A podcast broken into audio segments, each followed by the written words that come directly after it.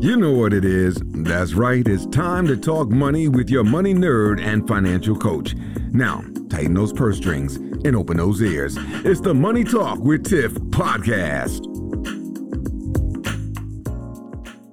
Hey everyone, I am so excited because I have Jonathan Thomas on the line. Now, Jonathan, he's with us on the Twitter spaces. So if you listen to those episodes, you definitely heard his voice before, but he's here on the podcast today to talk about his journey to building wealth and just some of the strategies that he used. So, hey, Jonathan, how are you?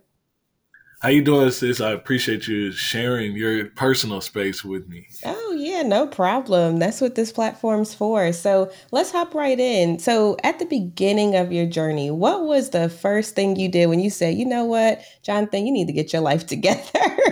what was one of the first steps? Yeah, I, I, wish it was me telling me that I, I need to get my life together. I wanted to save, but I was actually dating the, who my now wife, and she was like, "You're not saving." and you don't have a credit card, um, and what's your credit score? Uh, so um, all those things, I, I was a wake up call for me while I was sitting there trying to look for a job, uh, and I inc- incidentally landed in banking. Awesome. So, when you got into banking, um, what was one of the first steps that you took? Like after somebody said, you know what, you do not have it together, you need to do better. Um, what was your like first thing to do? Well, yeah. So I, I figured I was blessed by the scenario of, I mean, I'm if you're to learn about money, there's no better arena than um, a bank. So I spent my first 90 days uh, basically learning every aspect of the bank business, home loans, credit cards, checking accounts, all that thing. How does it work together? And I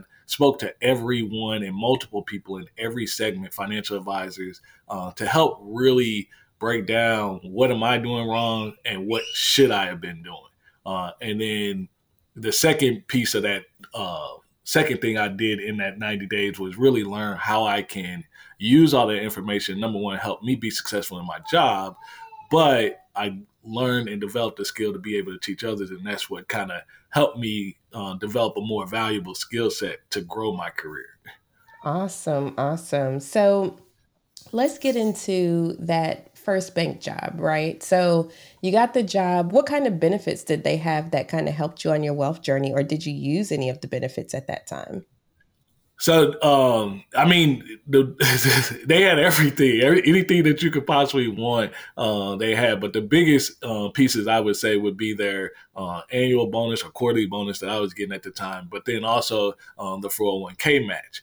Uh, and just at that particular institution, my first one was at six percent, which is typically the highest uh, or the higher percentages uh, in the in the world. Uh, most people average about three percent, um, but from that, I was able to translate that skill, flip jobs a couple times, and I got and stayed with a company for about three years that was matching me eleven percent.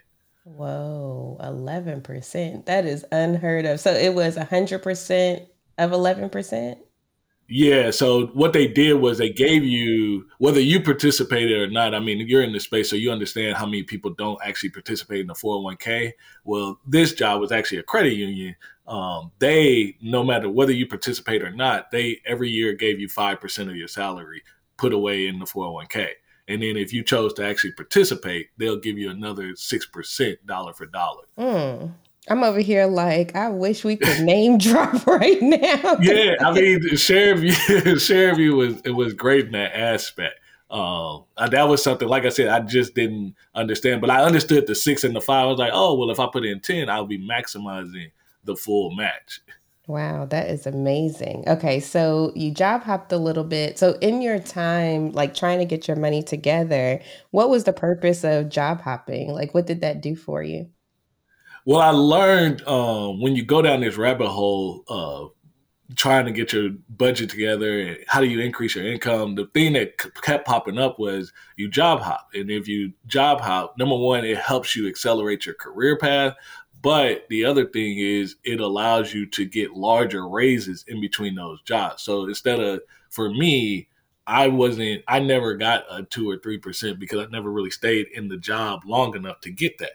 So I've always gotten 15 to 25% raises because I've always either got a promotion or I left and got a new job.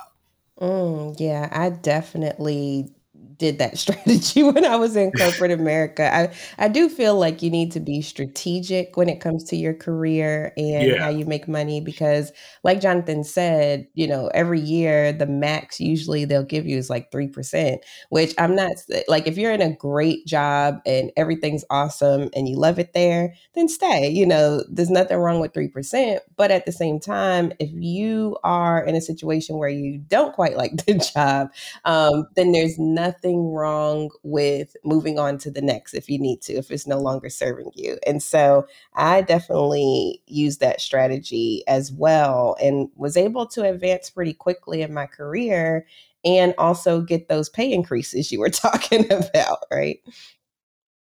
So um, let's talk a little bit about um, why 401k investing is important because there, I know when I was in corporate American and in HR, it was really difficult to try to get people to understand, especially people my age at the time. So, like in their 20s and stuff, I'm like, y'all put some money in the 401k, get the match. And they just like, mm, I don't have money for that. You know, I don't I need that money, you know, whatever the case may be. Oh, that's a long time from now. So, what are the benefits of going ahead and doing that? And how did you manage that um, as you were switching jobs? Uh, well, the first thing uh, I would tell anybody is you, if you, everybody's always worried about you leaving money on the table. So if you don't switch jobs, you're leaving money on the table. If you uh, leave a job too soon, you left money on the table. And one of the things that I being in leadership, and I mean with your career, your background, you understand uh, one thing that is not uh, clear to people is when you don't accept the 401k match, you're not taking your full salary from that employer. That's part of your comp- your total compensation. So the big thing, the big trend right now is being pay transparency, and a lot of employers show you, hey, this is how much we pay you, and they break down. And unfortunately, that page doesn't stop at your salary. It includes all your benefits, but one of the benefits that sticks out is the 401k match. And the key to that is if you're not participating in it, you're literally leaving money on the table. Uh, so that was uh, kind of the first aha moment um, that I looked at was I want to make sure if I'm going to be here, I'm getting paid every dollar that I'm supposed to be getting paid. Um, second, then I started really trying to validate what was information. So when you think about 25 or whatever, even now, many people are talking about, hey, I talked to millionaires and oh, I, I, um, I, this is the secret that the millionaires do. But when you actually, for me, I got really into reading. Uh, I read The Millionaire Next Door, and then I just started reading all this, all the different data studies that is out there on actual millionaires. In addition to, I had Merrill Lynch financial advisors in my back pocket. The truth was they used their 401k to build their wealth most consistently.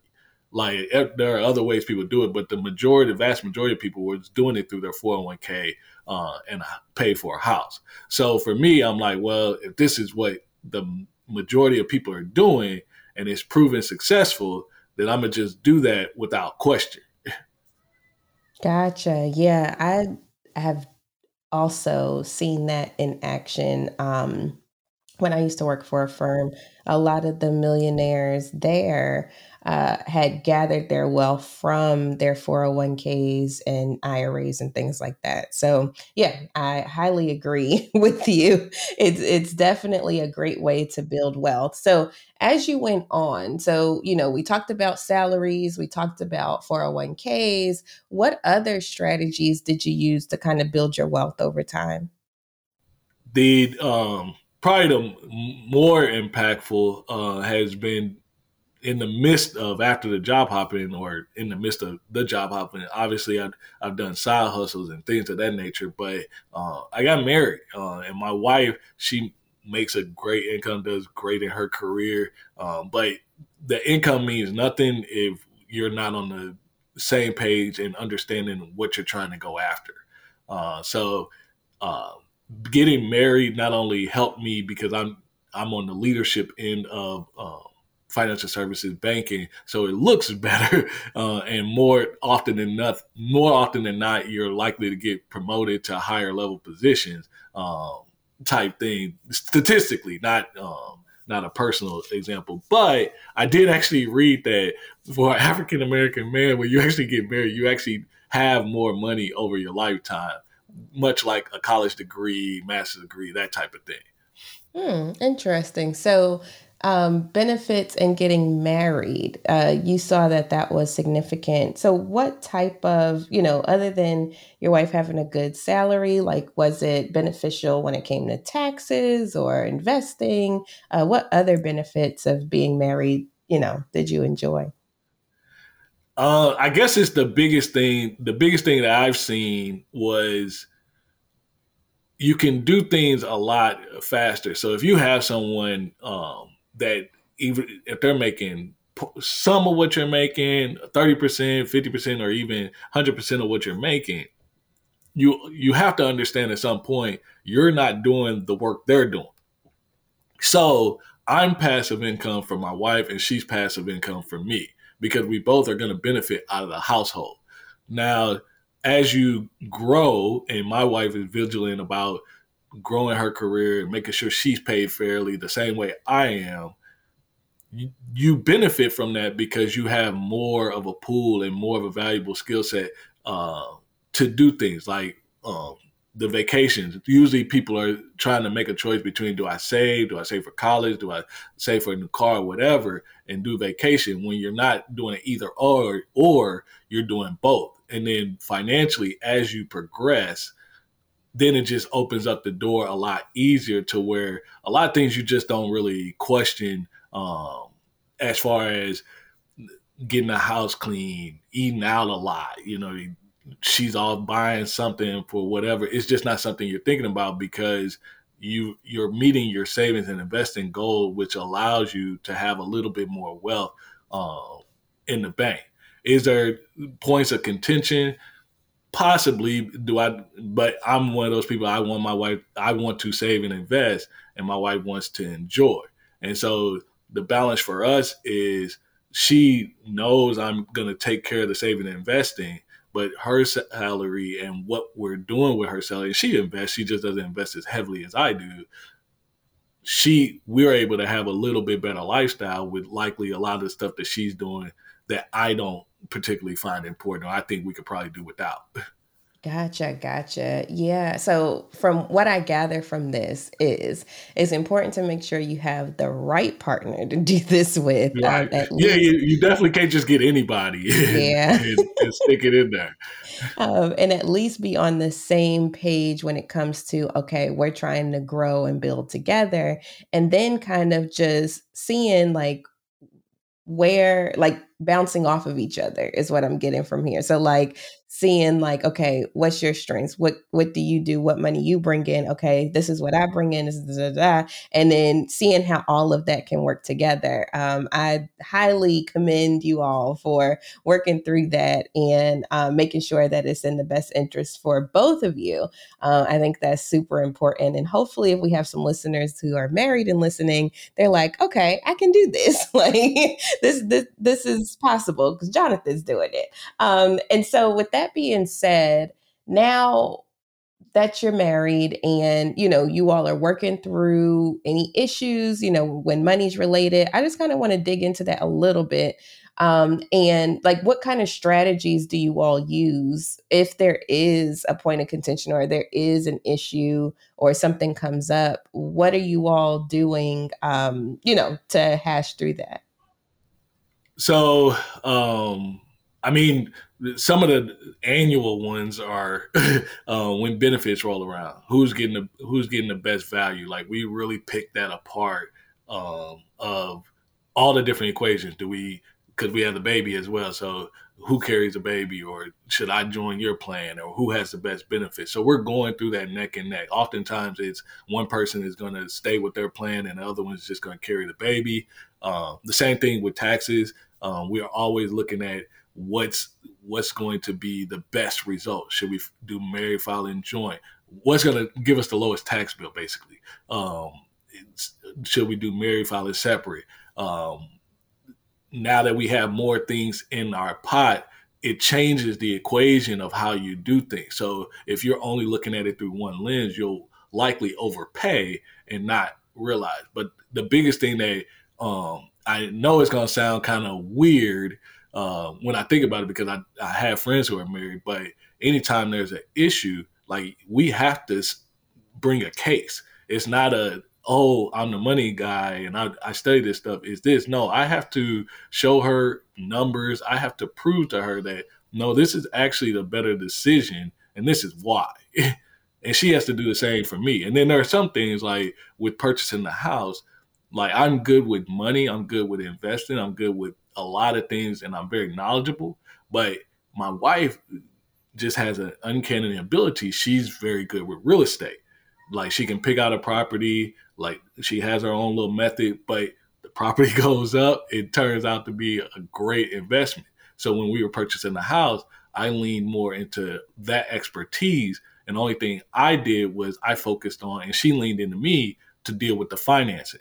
So we didn't pay closing costs, but we got a great house at a great price at a great time. Hmm, that is awesome. That is awesome. I love hashtag black love, y'all. No, that sounds amazing. So, with that being said, if people were interested in finding out more about you or more about your journey, how could they find you?